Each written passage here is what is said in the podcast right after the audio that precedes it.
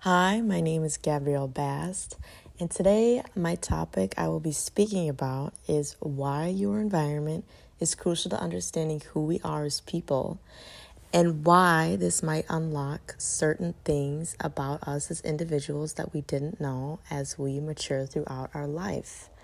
Your environment can dictate your success as a person down the line, your academic success, or even dictate what kind of jobs you might have along the way.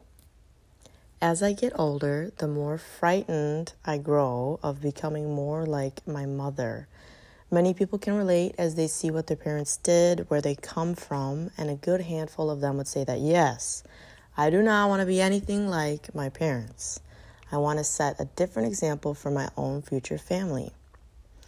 I have a different outlook on life, and my parents had nothing to do with who I am today.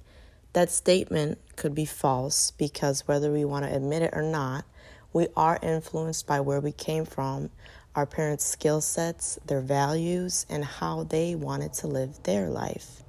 Some people have a positive outcome. They are proud of where they come from, how their parents raised them, and the values that they instilled in them. Both parties have learned a great deal throughout the time period of adolescence and the way that they have been shown the world with their parents' guidance. The result of who we are as people does not just come down to genetics. The environment we grew up in, the things we were taught to fear or not to fear, the values that we have gained through our origins, all of these things must add up to who we are today, the life decisions we have made, and so on. So, what's the big question? The big question is how much do our parents have to do with who we are? And is it up to us to decide who we are, or is it something that was out of our control since birth? The environment you grew up in, the places you were shown, and the people that have surrounded you, supported you, how much does their influence have to do with your own personal development?